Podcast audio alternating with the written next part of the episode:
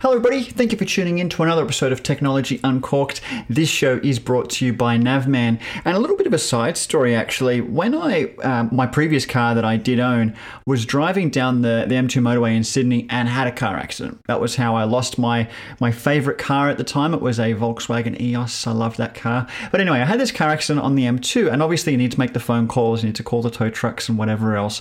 And the question is always, well, where are you? And it was very difficult to say because it's a motorway. I don't quite know how close I am to certain exits and things like that. You're a little bit disoriented and stuff. But what I noticed with Navman products is a lot of them have this built in roadside assist feature. Now, hopefully, it's not to do with a car accident and maybe it's just a, a flat tire or your car needs attention. Uh, what they can give you on the spot from the, the Navman unit is your GPS coordinates and providing that to anyone, whether it's the NRMA for roadside or it's the police or whoever, uh, providing that will give you an exact pinpoint as to how they can find you. Really important important if you do get stuck in, a, in an awkward situation. Hopefully, it's not a car accident, but just letting you know it's a really handy feature to have in those times when you might need it. Check out the whole range from Navman, whether it's dash cams or navigation units from navman.com.au.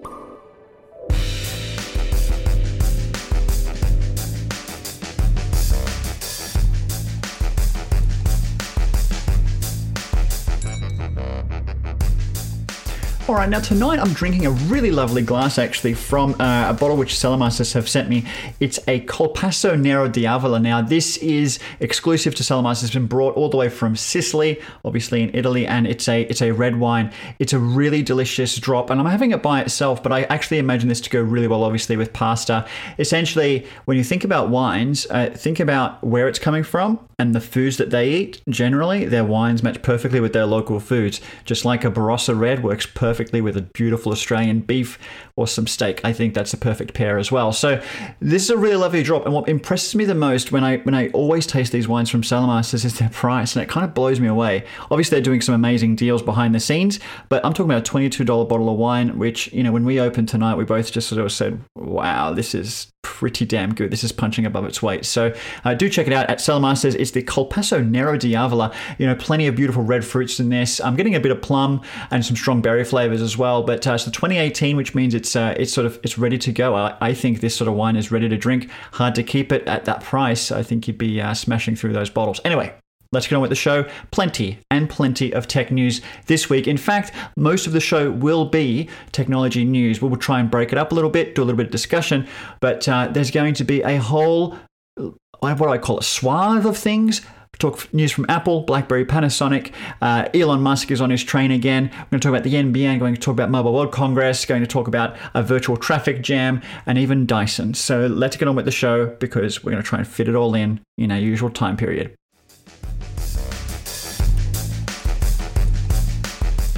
All right, now, first off this week, I'm going to be talking about Apple. I know that we tend to start the show with Apple a lot of the time, uh, but they've got an interesting bit of news going on here in that uh, every so often they, they drop the beta versions of their operating system software for their phone and watches and things like that. So developers can get their apps ready to make sure it works on that new uh, operating version.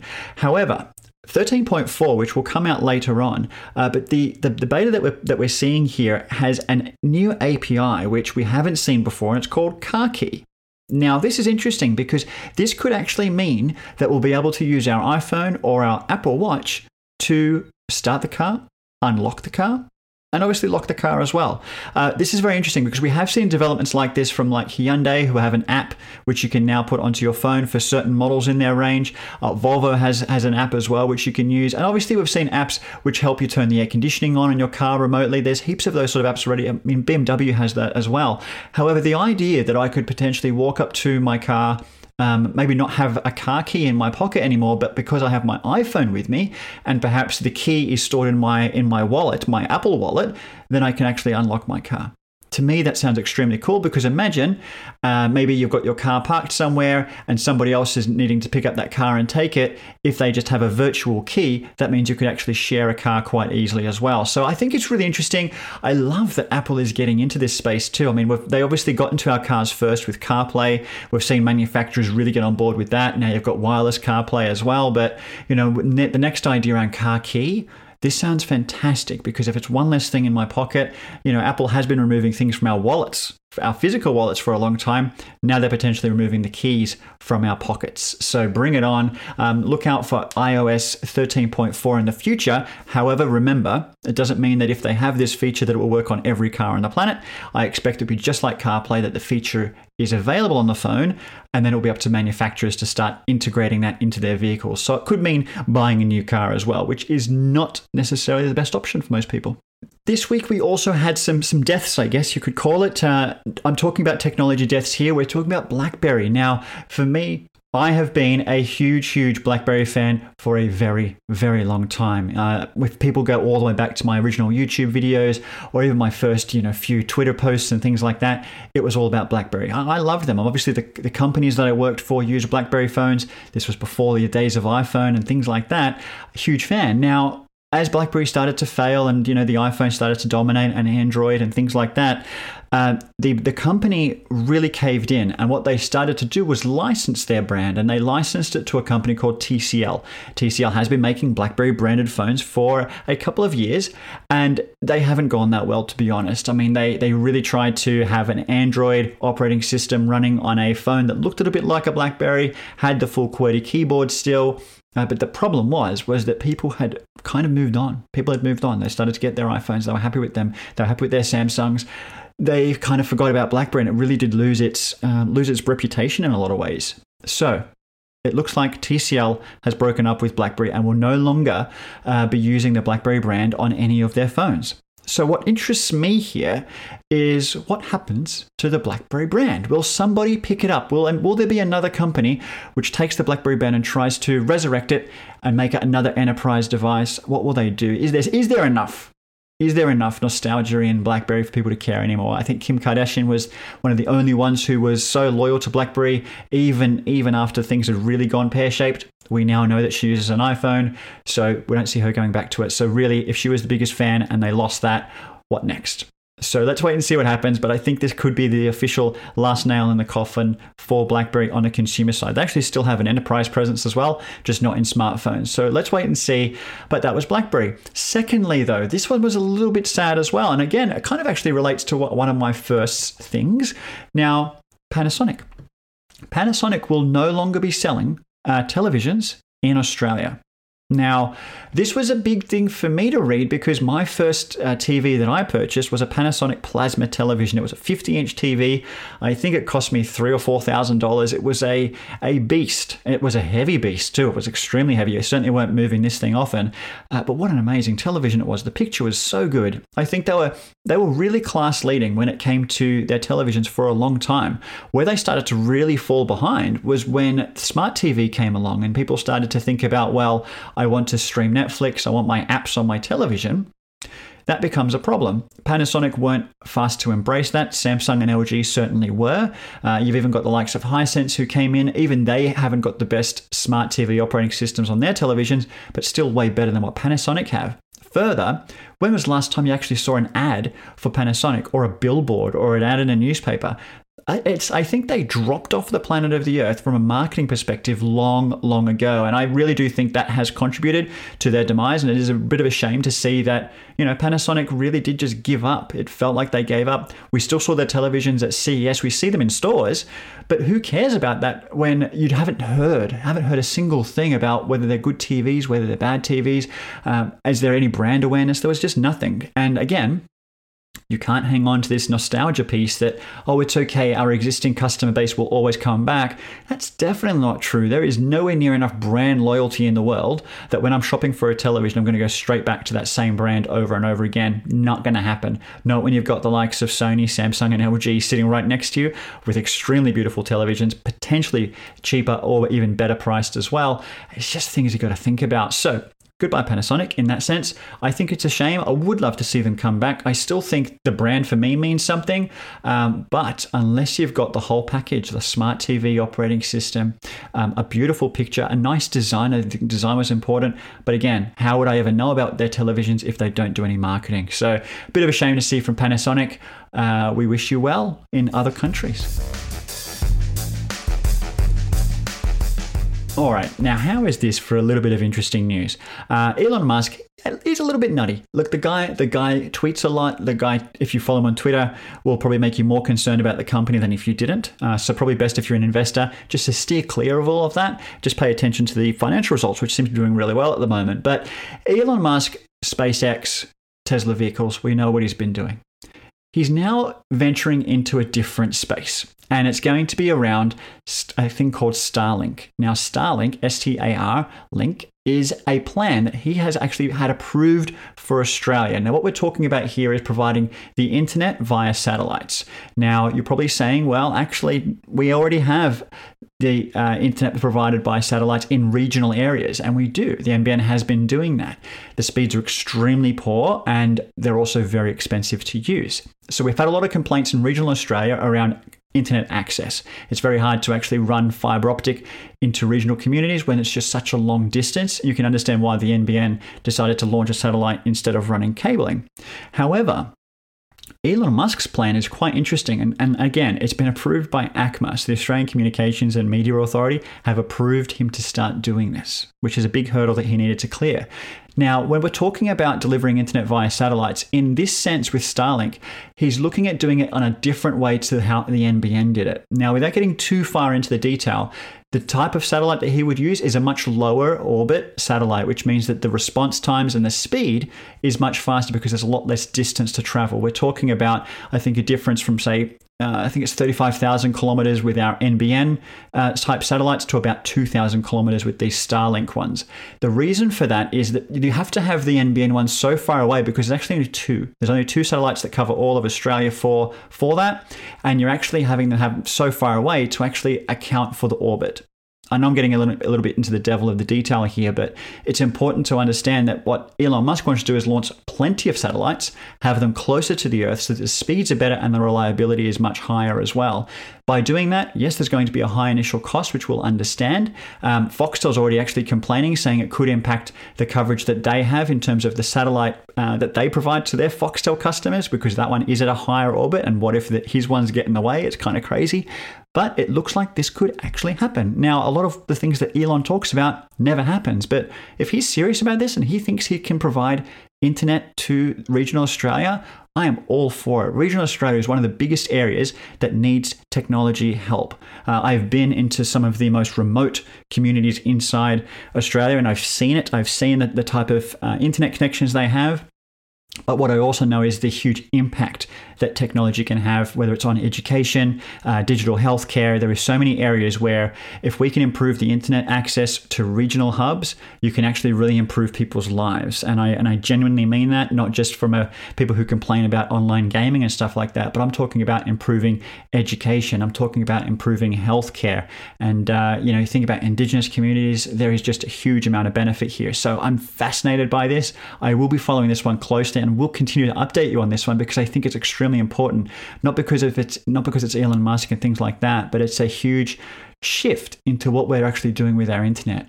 It will be fascinating to see how it how it compares on price when we do get to that point, and it will also be interesting to hear what the government thinks about this real alternative to the NBN in regional areas. So bring it on. I mean, if you can do this, Elon, fantastic. I mean, kudos to you. I'm, I know you did the whole battery thing in uh, in South Australia, but yeah, that's cool. But satellite stuff, yeah, that's that's some juice I want to squeeze a bit further. So let's wait and see what happens with that. All right, now we are about two weeks. Yeah, about two weeks. I think I fly out on the 17th or something. We're about two weeks away from Mobile World Congress. It's really the biggest event of the year when it comes to mobile devices. All the big brands tend to go there. Obviously, not Apple, but the big brands do fly in together. We meet in Barcelona and we hear about the big phones of the year. It's fantastic. Obviously, Samsung always do have their own events for other phones, like we've got coming up just before Mobile World Congress with the Galaxy S20, but they'll still be at Mobile World Congress. Now, we heard this week that there'll be two brands who potentially won't be. One definitely won't be, and it's LG massive, massive player saying that they are not going to be going to Mobile World Congress. Uh, and ZTE, it hasn't pulled out entirely, but ZTE have said they'll be taking extra precautions. So you can imagine small booth, probably plenty of face masks, that sort of thing. Now, That's the main reason. I, I didn't allude to that before. Coronavirus. If you don't know about coronavirus, you're living under a rock or you're living in Mars listening to this podcast. Coronavirus is a concern. I, I'm going, obviously, I'm concerned too. I'll be stuck on a plane with a bunch of people. Hopefully, they're all not diseased and going to impact my health. And then I'm going to be staying in a hotel, same sort of risk. Then I'm going to a conference where there's thousands of people. Again, hoping that uh, people flying in from China, uh, I'm because I'm sure there will be people flying in from China, for example. Hopefully, none of them have the coronavirus. We're talking about risk, and what LG is doing here is just mitigating risk as much as possible to their employees, because no one really wants their employees taking a work trip. That's what it is for LG, uh, and coming back sick or having to stay in Barcelona because they are extremely sick as well. So I understand why companies are extremely concerned about this. I can also understand why other journalists would be, and uh, and look, I'm concerned as well. Okay, but I'm very interested in going. I'm, I'm so excited to be going. It's my first time uh, going to Mobile World Congress in Barcelona, and this this idea that uh, LG is pulling out is pretty scary. The way I see it is that if this was CES and LG pulled out, that's half the show. You know, that would effectively feel like half the show is missing. LG dominates at CES between them and Samsung. Uh, if either big brand pulled out of that event, it would be major. So to have them pull out of uh, Mobile World Congress is a big deal, but it's not so much a big deal until another big brand does. So if Huawei or uh, Samsung or an Oppo pulled out of Mobile World Congress, then that's it you know, you just can't imagine that event being successful. And you'd actually probably imagine that most media would start to pull back as well and just think it's not worth going. So fascinated to see where this happens. Hopefully, that's the end of the uh, the pullouts in this sense. Uh, no one wants to get coronavirus, so if you have to pull out, you pull out. But uh, let's wait and see. Otherwise, I'll be heading off to Barcelona in a couple of weeks, and I cannot wait to tell you all about some of the amazing things that are going to come out of Mobile World Congress. All right, a little bit of a funny story this week. I really, really like this. And this is where um, actually performance art uh, I understand for the first time. I feel like I actually understand this type of art. Now, this is a artist called Simon Weckert. I hope I'm pronouncing his last name correctly. Uh, he has created a virtual traffic jam on Google Maps. Now, let's have a let's have a think about what he's actually done here. So we know that uh, when you're using Google Maps on your phone, you're sending a lot of data back to Google to help them understand where there's congestion. And where there is congestion is based on where there's a lot of cars sending this data back to Google. When there is congestion, the next person who needs to get navigation will probably be told to uh, avoid a certain area because there is congestion ahead and find an alternate route or route, however you decide to pronounce it. What Simon has done is taken advantage of that little algorithm that, that Google is using and got a little trolley, what looks like a, um, I think Paddington Bear used to pull one along. It's like a small wheelie trolley, and loaded it with 99 smartphones running Google Maps with uh, direction, directions turned on, and just started to walk slowly down the road, plodding along in the morning and walked actually actually walked past the Google office and I love this. I think it was Google in uh, Berlin. Yeah, Google in Berlin. So he's walking past their office slowly with 99 phones running Google Maps and uh, you can actually see dynamically you could see the maps starting to evolve from a green line which is a clear clear road to amber and then to red. And I love that he actually simulated 99 cars effectively crawling at snail's pace down the road going past the Google office in Berlin.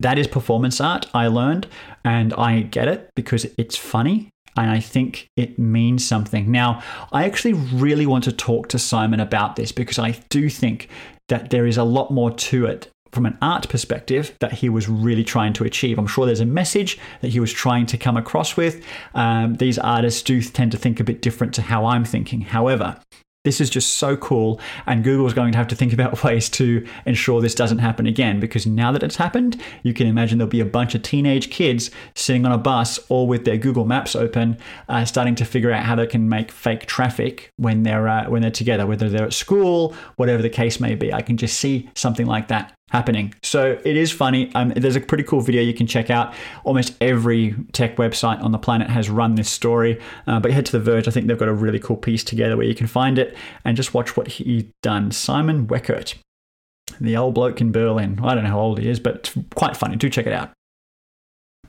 And of course, we have been talking about the coronavirus, and I can understand the concern. I certainly can.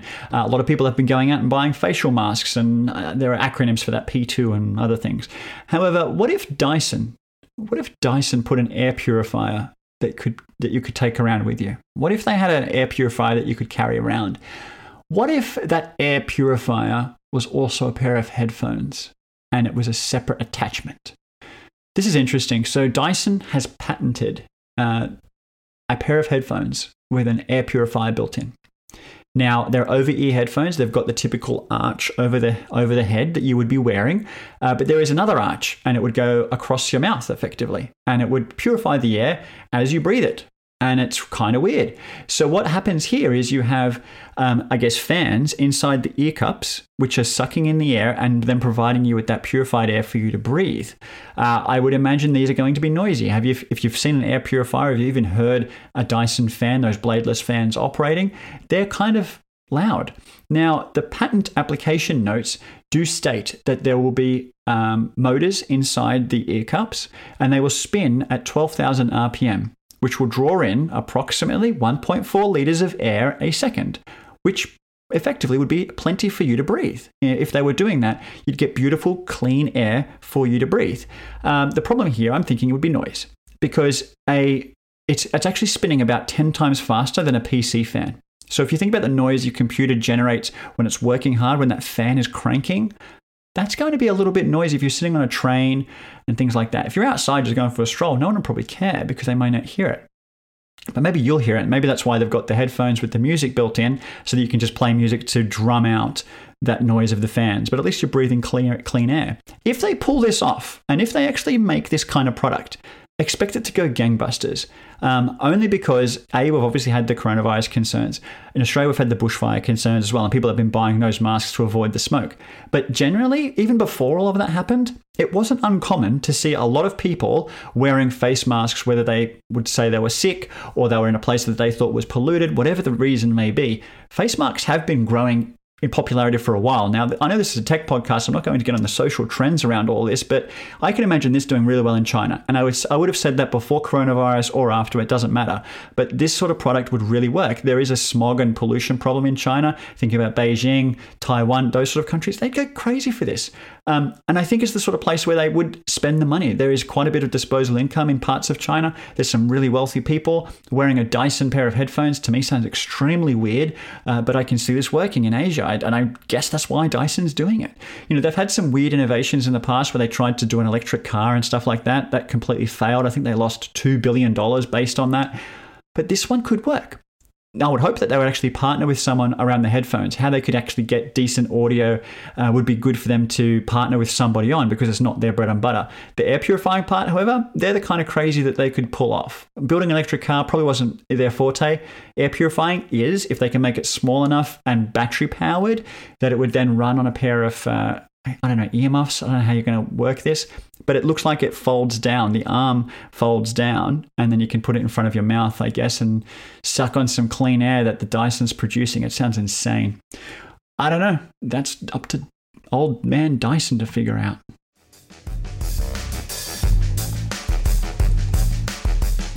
Guys, I'm going to wrap up the show right there. I have some other things I want to talk about. I'm going to move them to next week so we don't get too, too long in the tail for this podcast. A huge dump of news into your lap. You've been updated, you've got your software update, you're ready to go out into the world and feel knowledged and ready to talk about it at the next barbecue or water cooler situation you might be in. Thank you for listening to Technology Uncorked. That has been seriously a sensational drop of red. I may end up having another one while I edit this out and publish it. Thank you for listening to Technology Uncorked. If you haven't left a review, please do so. I really actually I actually have to say I really appreciate people who have actually just gone through the effort. They haven't left a review, but they've gone through the effort of actually emailing me or hitting me up on Twitter or Instagram and just sort of give me feedback telling me that they enjoyed the show, saying that last one with the interview was particularly good. It was good to get some feedback around that. We'll do more of that. I'm actually really excited. I've got one interview which is coming up, which would be awesome. Anyway, so keep your feedback coming. Um, leave a review on iTunes or whatever it is, and uh, have an amazing week. I'll speak to you again next week from wherever in the world I'm going to be. I'm guessing it's going to be Sydney, Australia. I'll speak to you soon. Bye bye.